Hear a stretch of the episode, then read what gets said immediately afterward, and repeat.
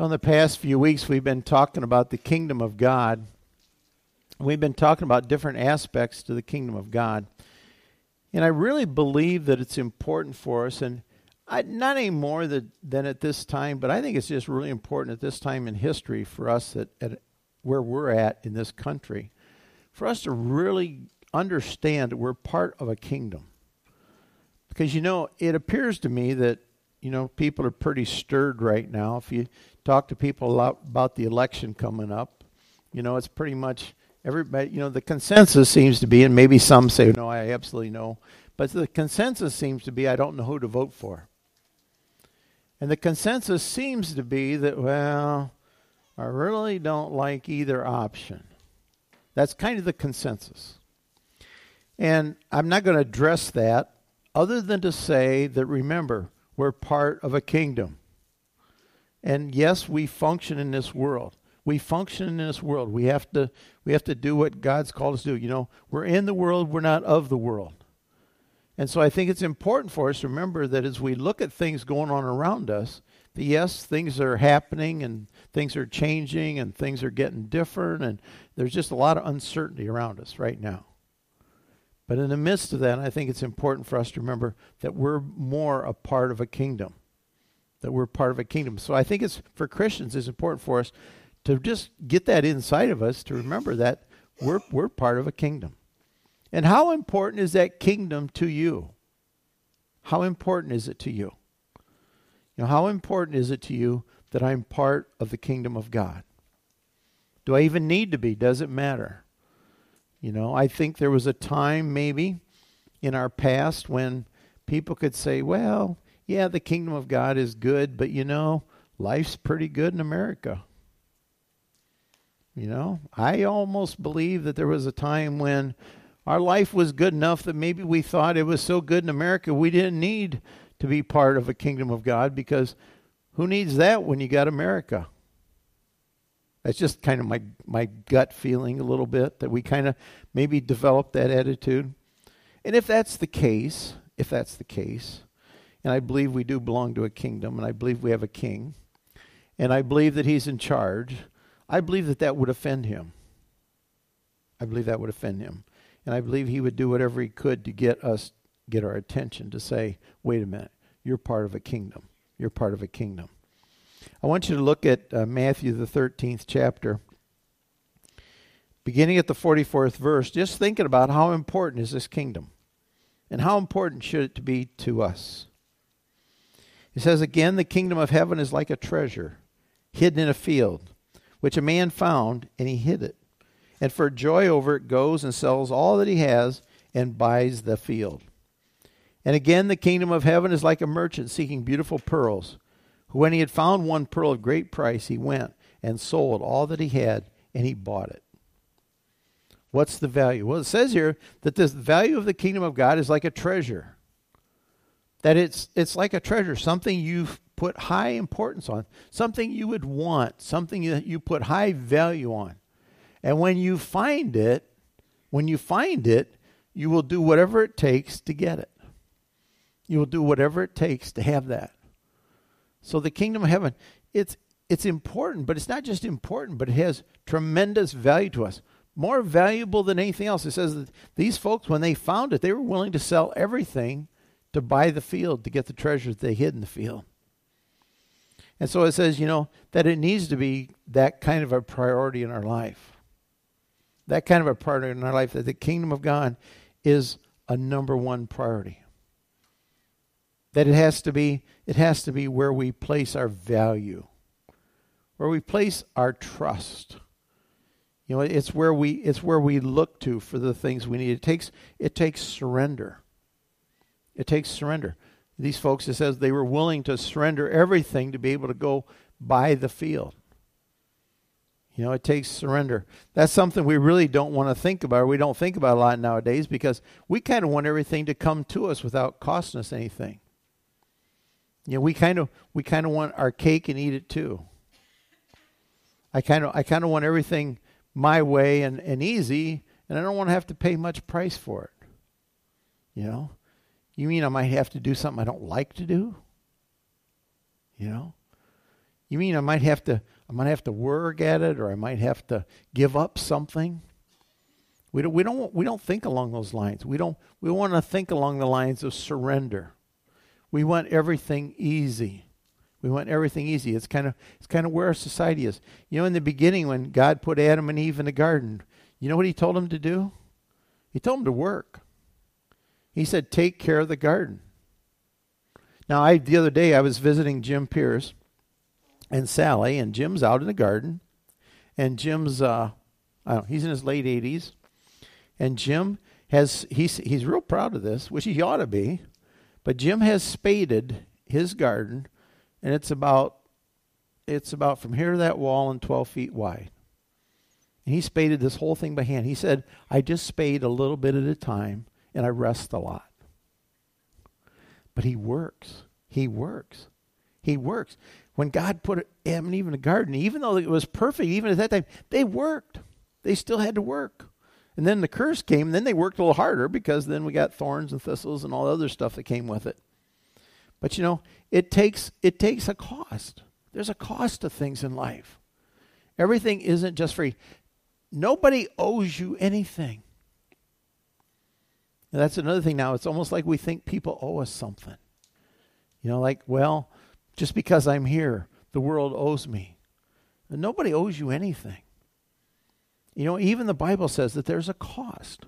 There's a cost. There's a cost to the kingdom. There's a cost that we need to we need to be willing to surrender to to have that.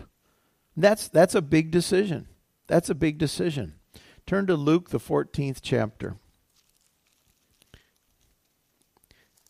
Jesus talked about this in Luke 14 starting at verse 25.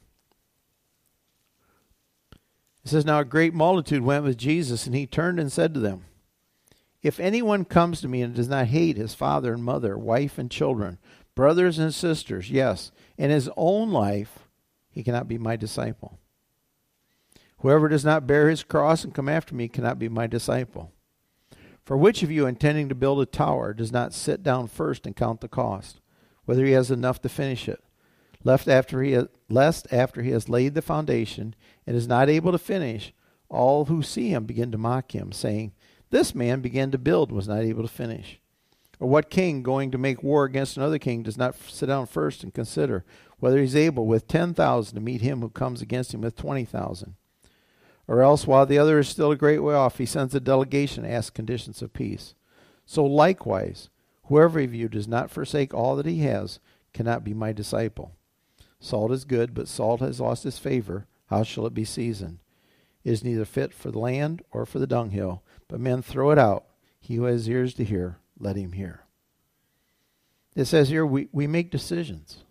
We make decisions. We count the cost. We count the cost. You know, I, I believe last week I said, you know, no decision is a decision. A lot of times, you know, we don't realize, but no decision is a decision. And the Bible says we need to sit down and count the cost. We need to think about what it's going to cost to follow Christ. We need to think about what's it going to cost to be part of his kingdom. And Jesus laid it out in the beginning. He starts with a very hard one. He says, Well, if you're going to come after me, he says you need to hate your father and mother and wife and children, brothers and sisters. And sometimes in a family, we go, Oh, yeah, I can do that. But, you know, that's only at times when we're upset with somebody. But, you know, mostly that sounds harsh because well, I don't hate my family. That's not right. You don't, you don't hate your family. But Jesus says then, he says also, even your own life even your own life. And what he's saying is, he says, You've got to place a priority on me and being my disciple that's greater than those around you and greater than your own personal wants and wishes. You know, that it's not about you. It's not about you. You know, and so many times, if we think about it, when we read Scripture, we think about the kingdom of God, we tend to think about it like, what's in it for me? What's in it for me? What am I going to gain from this? What am I what's in it for me? Why should I why should I be a part of this? And Jesus says, "Well, here's what's in it for you. You need to give up. You need to deny yourself. Take up your cross and follow me." He's not saying it's all about you. He's saying you got to be willing to lay that all aside. And you know, that's that's a huge, a huge thing. That's a huge thing for us, especially in our society when we're told it's all about us. You know, it's all about us. Everything around us is about us. Advertisements, everything that's advertised is about me because they're trying to get me to buy what they have. And everything says, oh, yeah, it's all about you. It's all, oh, eat, eat whatever you want because it's all good for you. You know, eat whatever, eat whatever you want, do what you want, look a certain way. It's all about you. Everything around us shouts that at us. And then the kingdom gospel comes and says, no, it's not about you. Can you see why this would be hard sometimes for us, especially in our in our society, to all of a sudden say, wait a minute, it's not about me. It's not about me. Um, I think I'm going to do at least a couple of messages, I think, on worship. And and one thought I've had, which I'll tell you now, is one thought I've had is, you know, there's no I in worship. There's no I in worship. That's all I'm going to tell you about it. But uh, you know, it's not about you. You know, and so many times we uh, we got everything geared to, well, it's all about me. Well, it's not. And in the kingdom of God, we need to realize the Bible says where our treasure is, that's where our heart will be also. The things that we really treasure, the things that we really think we have to have, the things that we really have to do, the things we got to have, wherever our treasure is, that's where our heart's going to be. That's where our heart's going to be. And I believe for a Christian, we have to be able to get our priorities right and I'm not saying that, you know, we have to go up on a mountain somewhere and live in a cave. But I'm saying in the midst of the world we live in, we have to be willing to understand God's principles and what He asks of us. We have to be willing to lay down things and not necessarily even pick them up in the first place. You know, that not everybody, what everybody says we have to have, we don't have to have. You know, it's, it's difficult sometimes. But we have to count the cost. We have to decide where we put our value. Where we put our value. Because, you know, the kingdom of God is not about this life altogether. You know, it's sad. It's sad. You know, we, we were with Jim a little bit the night, let's see, the evening before he passed. You know, it's sad losing loved ones. Yeah, it, it is sad. We miss them. We miss them. But, folks, in the kingdom of God, it's not sad. You, it's okay to be sad. It's okay to be sad and mourn the loss of someone. But, you know, in the kingdom of God, we got to know that it's not sad. That that's what we live for. You know, that's what we live for. Death has no victory over us, death is defeated, you know, in the kingdom of God. So it's different it's different. Yes, we can be sad because we're going to lose somebody, but then again, we can rejoice because we know where they're going. You know? And so so for the Christians, we're in the world, but we're not of the world. You know? We're in the world. We have to deal with life. We have to deal with the stuff around us. We have to deal with work and jobs and whatever else goes on in the world around us. We're in the world, but we're not of the world. And we have to keep that in mind. We have to keep that as, you know, that's our priority because the kingdom of God is not just about this life. It's not just about this life. In Romans, the 14th chapter, Romans, the 14th chapter, the 17th verse, it says, The kingdom of God is not eating and drinking, but righteousness, peace, and joy in the Holy Spirit. Now, as you get older, that scripture will make a lot more sense to you. But you know, the kingdom of God is not about eating and drinking and clothes and stuff and everything else. Because the kingdom of God is about righteousness, peace, and joy.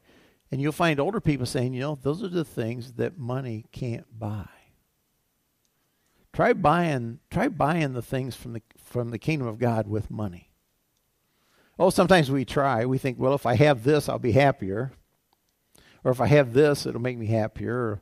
And, you know, it may be happy for a moment. But the kingdom of God is righteousness, peace, and joy. You know, things that money can't buy. Money can't buy. And and so many times we, we place our values in the wrong place.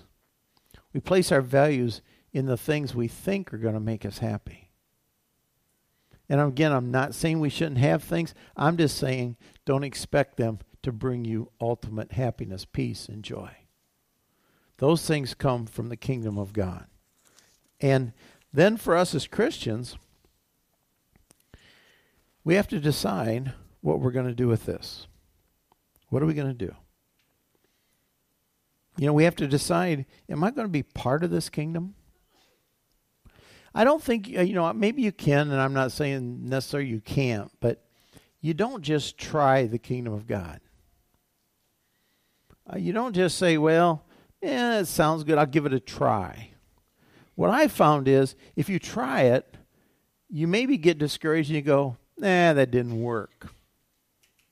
That, that you know, well, that, that didn't really work. What I find is that to have the kingdom of God, you got to decide to be a part of it. And you decide to be a part of it no matter what. You count the cost, you decide to be a part of it. And then it's no matter what. Because otherwise, I think you start to say, well, I'll try it. Well, that didn't work. Or sometimes people say, well, I trusted God. Well, it didn't work. Well, you trust God, and that's it. That's it. That's it. It works. It works. You trust Him. But see, so many times it's that I. You know, it's it's well, it's about me. You know, and sometimes as I trusted God, I wanted to be part of His kingdom because I thought it would make my life better. I thought I thought life would get easier. And maybe sometimes it could. Maybe sometimes parts of your life could get easier. Sometimes parts of your life could get harder. Sometimes it can get more difficult. Sometimes there can be challenges. Sometimes there can be people who will disappoint us, maybe, or people will say things about us, or, or whatever it might be.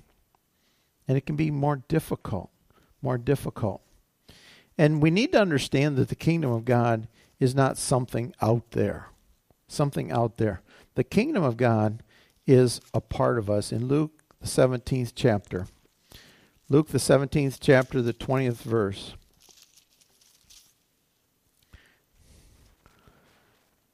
Jesus was asked by the Pharisees when the kingdom of God would come. They wanted to know when it was coming because they were looking for help.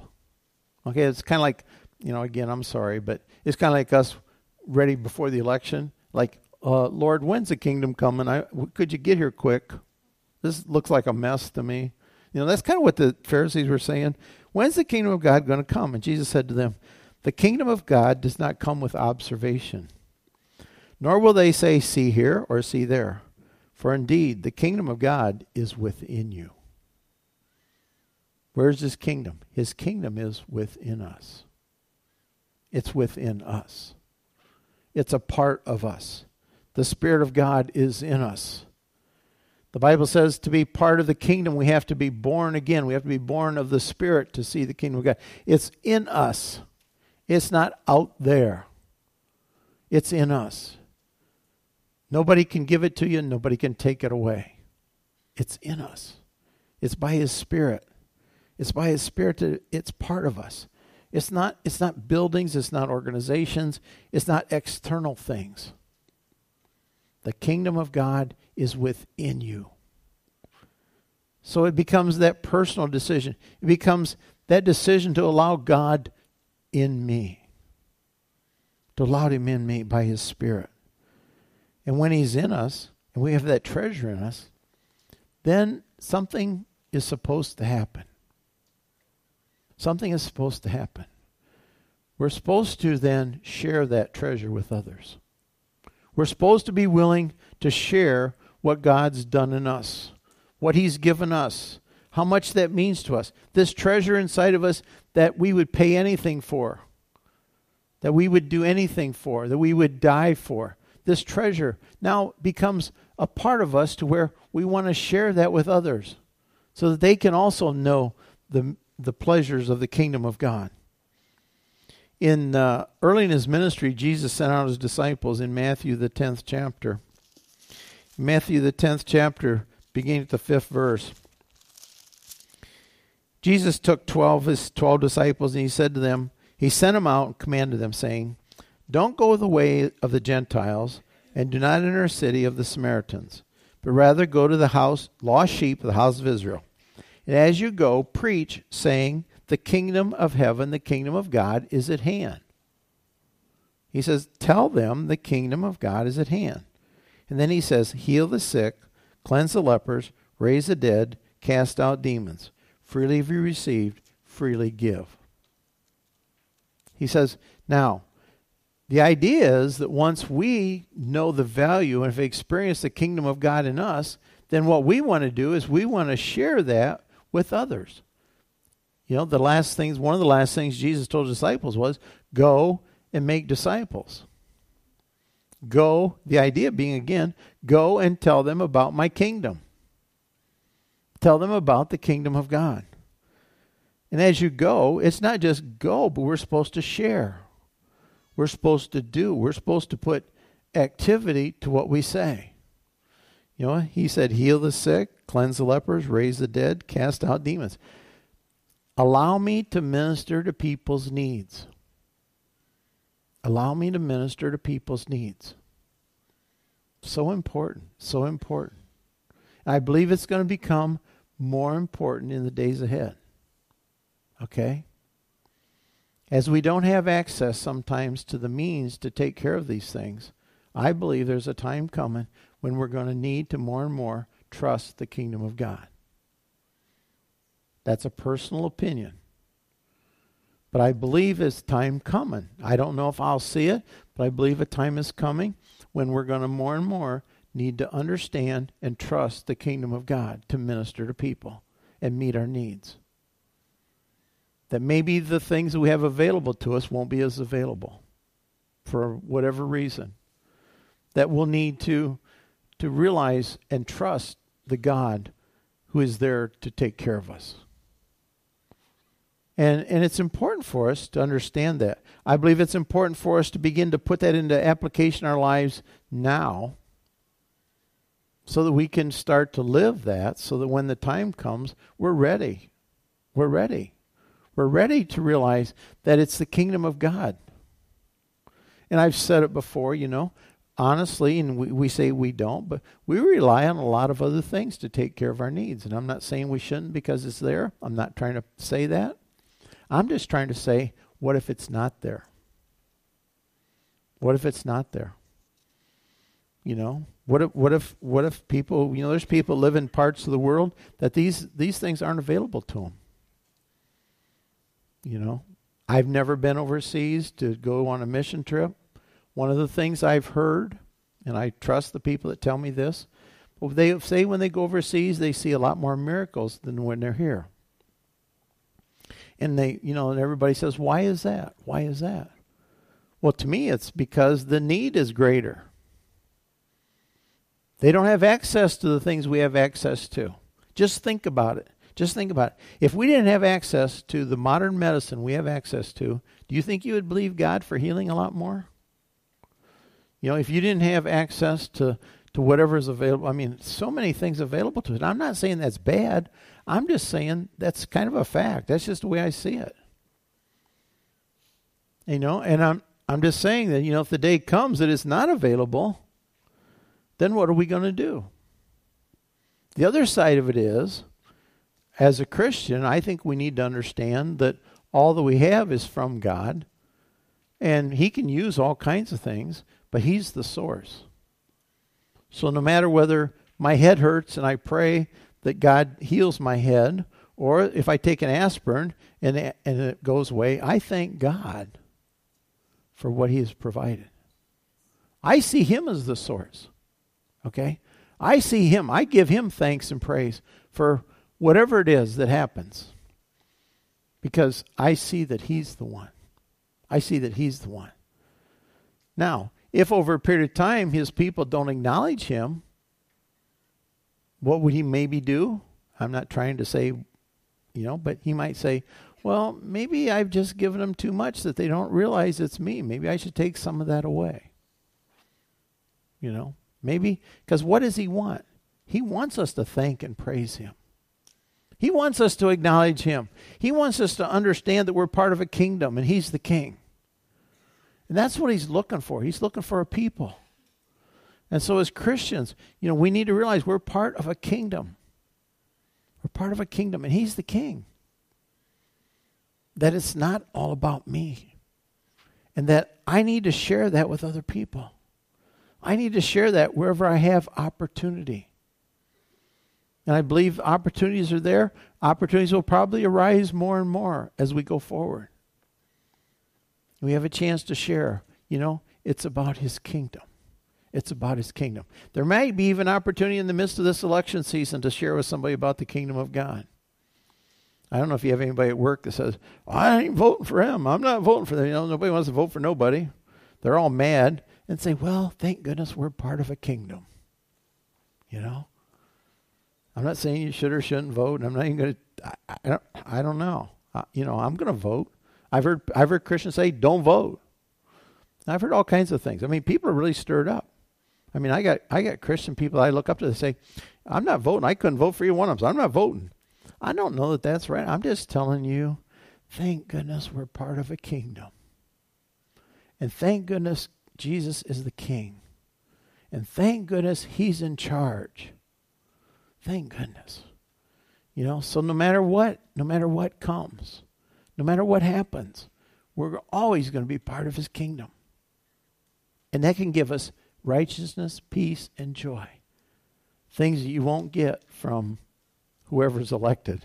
I mean, if you're looking for righteousness, peace, and joy from whoever's elected, well, good luck. That's all I can tell you. You know? But we're part of a kingdom. We're part of a kingdom. And thank goodness for the King. Let's all stand.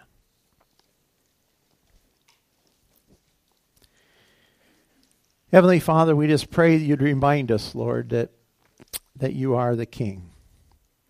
And the Lord, no matter what goes on around us, no matter our circumstances, no matter what we see or experience or what's happening, Lord, that more important than the cir- circumstances and the things around us, more important than that is that we are the part of the kingdom. So, Lord, help us to make that decision. If there's anyone here that has never made that decision to be part of your kingdom, to count the cost, to surrender their life to you, Lord, I pray you encourage them to do that today. Or it's it's never too late and it's always on time. Today's the day. So Lord, help them be willing to make that decision. Lord, we thank you for, for all that you are doing. Lord, help us in the midst of everything we see around us to realize that you're still in charge. And Lord, help us to look to you and trust you. Lord, we thank you for that. Lord, I pray if there's anyone here this morning who would like prayer, has a need for prayer, Lord, you just encourage them to come up front over to my left, and, and Rose and Jim will be here to pray with them. Lord, we just thank you for your blessing. We thank you for your love for us. We thank you for the rain that you sent. Lord, we thank you for all that you do for us.